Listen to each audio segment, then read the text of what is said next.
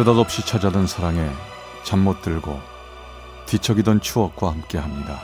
라디오 사랑극장. 어느 날 사랑이.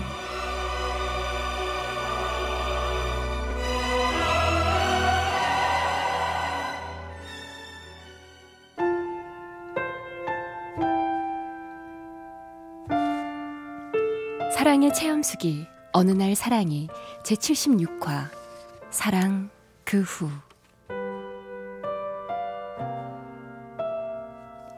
고2 겨울방학 교회에서 그를 처음 보았습니다. 큰 키에 흰 피부, 잘생긴 얼굴. 처음 본 그에게 모두들 시선을 빼앗겼고 나 또한 가슴 두근거리며 호감을 느꼈습니다. 그날부터 난 괜히 그가 신경 쓰였습니다. 그의 행동 하나하나가 모두 눈에 들어왔죠. 그러나 그는 집안 좋은 명문고의 우동생이었고 난 공부엔 관심도 없었던 실업계 학생. 더군다나 어릴 때 부모님이 이혼을 하신 후 엄만 생계를 위해 술집을 하고 계신 터라 주위에 내색은 하지 않았지만 항상 주눅 들고 소심했던 저는 나와 달리 항상 빛이 나던 그의 주변을 그저 맴돌며 멀리서 바라볼 뿐이었습니다. 그러던 어느 날 성가대 연습이 끝난 후 집으로 가려는데 그가 말을 걸어왔습니다. 저기 시간도 늦었는데 내가 바라다 줄까요?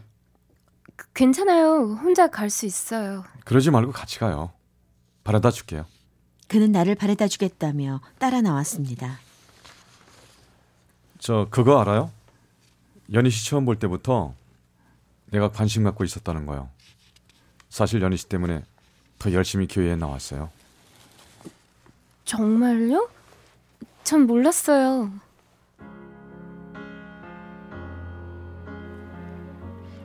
전 꿈인 것처럼 설레었습니다. 그 사람에게 이런 고백을 들을 줄 정말 몰랐거든요. 더군다나 나 같은 애에게 관심을 갖는다는 게 놀라울 뿐이었습니다. 그러나 그 사람은 진지했고 우리 사이는 점점 가까워졌죠. 그리고 시간은 흘러 고3이 되어 그는 모두의 기대대로 사람들이 부러워하는 명문대 장학생으로 입학을 했고 난 대학 진학을 하지 않고 엄마의 도움으로 조그만 가게를 차렸습니다. 연희야, 니네 정말 어떻게 사귈까? 친구인 나지만 야 너보다 그 남자 너무 아깝다 얘. 나도 알아. 야 정말 그 남자는 너 어디가 그렇게 좋다니? 그러게 말이야. 너무 잘해줘서 늘 미안해. 내 자신도 이상하리만큼 그는 여전히 지극정성으로 나를 챙겨주고 보살펴줬습니다. 강의가 비는 시간이면 어김없이 내 옆에 있어줬고 같이 가게 문 닫아주고 집에 바래대줬죠. 꿈만 같았던 하루하루 이 행복이 내 것인지 믿어지지 않을 만큼 벅찬 행복들이 이어졌습니다. 그렇게 1년이 또 지나고 어느 날 소문을 들은 그의 어머니께서 한번 만나나 보자고 연락이 왔습니다. 나의 집안 환경과 조건들 때문에 자신은 없었지만 어차피 피할 수 없다는 생각에 그의 집으로 갔지요. 그의 어머니는 생각보다 친절하시고 상냥하게 말씀하셨지만 자격지심 때문인지 한 말씀 한 말씀 저에겐 상처가 됐습니다. 솔직히 난 연희 씨가 그다지 마음에 들진 않지만 우리 서기를 믿으니까 교제는 허락할게요. 감사합니다. 어, 사실 우리 서기는 우리 집의 희망이에요. 그러니까 괜히 다른 사람들 눈에 우리 서기가 연희 씨 때문에 이런저런 말 듣지 않도록 행동 잘 하고 다니시길 바래요. 옷도 좀 얌전하게 입고 다니시고 괜히 가정교육 못 받았던 소리 듣지 마시고 잘 알겠습니다, 어머니. 따뜻한 관심이나 보살핌 없이 자라던 저는 갑자기 두려워졌습니다. 내가 잘할 수 있을까? 나의 허물로 평생 상처받으며 살진 않을까? 혹시 남들 말처럼 나 아닌 다른 사람을 만나면 더 잘 될 수 있는 그의 발목을 내가 잡고 있는 건 아닐까 고민을 하게 됐습니다. 그러던 어느 날 그의 친구 모임에 참석을 했을 때였습니다. 에 석이한테 얘기 많이 들었어요. 네, 반갑습니다. 근데 연희 씨 어느 학교 다녀요? 아, 저 학교 안 다니는데요. 어, 그래요? 어, 전 작아지는 내 자신을 느낄 수밖에 없었습니다. 변함없이 나만 바라보며 행복해하던 그와는 달리 난 점점 자신 없어지고 마음이 무거워져 나도 모르게 그에게서 조금씩 멀어지려고 노력하고 있었습니다. 그리고 그는 군에 입대를 하게 되고 멀리서도 항상 내 걱정뿐이던 그와는 달리 난 어떤 마음이었을까요? 나에겐 다른 사람이 생겼습니다. 가게에 물건을 납품하던 나이는 나보다 8살 많은 조건도 외모도 그저 그런 평범한 아니 조금은 초라할 수도 있는 사람을 만나기 시작했죠. 전 그 사람에게 편안함을 느꼈고 자신 없는 내 자신이 마음대로 운석을 부려도 다 받아주는 어쩌면 사랑이 아닐지도 모르지만 한 번도 받아보지 못한 아빠의 정을 느꼈는지도 모르겠습니다. 아, 저기 우리 결혼하자. 연희야. 내가 부족하지만 너 행복하게 해줄 수 있어. 그래요. 우리 결혼해요. 음, 고맙다. 이런 나를 좋게 생각해줘서 말이야. 그가 제대를 얼마 남기지 않은 어느 날 우린 결혼하기로 했습니다. 휴가 와서 며칠을 집 앞에 찾아오고 수십 통의 전화를 하는 그를 만나지도 그의 전화를 받지도 않고 친구를 통해 나의 결혼 사실만을 알렸지요.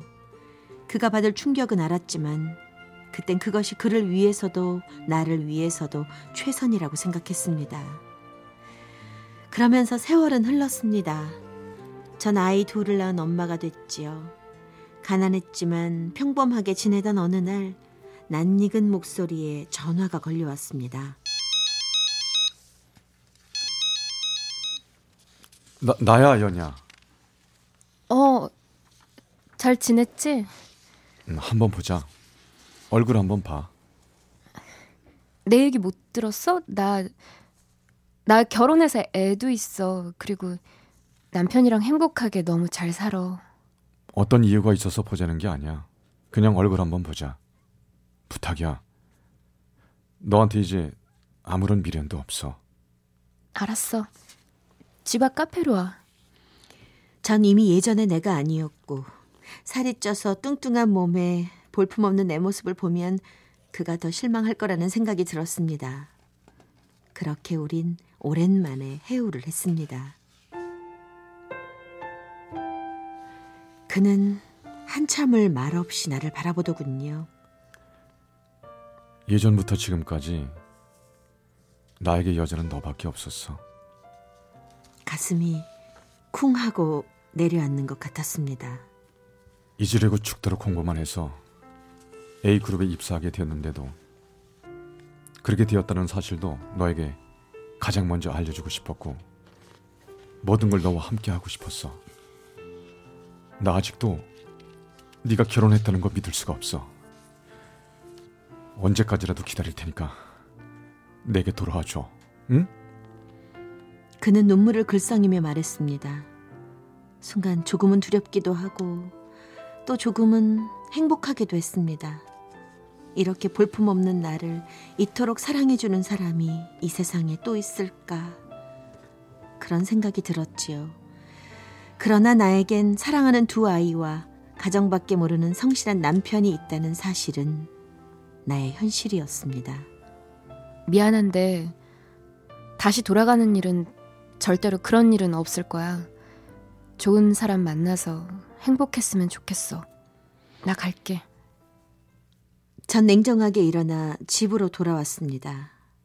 그게 우리 서로를 위해 할 수 있는 최선의 방법이라는 생각이 들었죠. 그러던 어느 날 친구로부터 청천벽력 같은 전화를 받았습니다. 저기요. 그때 저희들 한번 만났었죠? 저 석이 친구예요. 아, 예.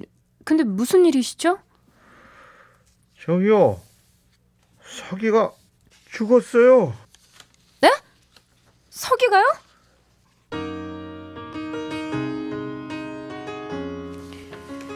날 잊고 좋은 여자 만나서 잘 살고 있을 거라 생각했는데 그 사람이 죽었다니 정말 믿을 수가 없었습니다. 그렇게 허무하게 그 사람은 제 곁을 떠나갔습니다. 그가 떠난 지 어느새 3년이 되어 가네요. 오늘도 나는 아이들을 학교로 유치원으로 보내고 청소를 하고 밥을 먹고 그렇게 여전히 잘 살고 있습니다. 그가 없는 이 땅에서 아무렇지도 않은 듯 너무나 뻔뻔할 정도로 그를 추억하며 이렇게 살고 있습니다. 사랑 그 후 그를 생각하면 할수록 정말 아프고 아픈 추억뿐이네요. 경남 양산시 임모 씨가 보내주셨습니다. 어느 날 사랑이 제 76화 사랑 그 후 편이었습니다.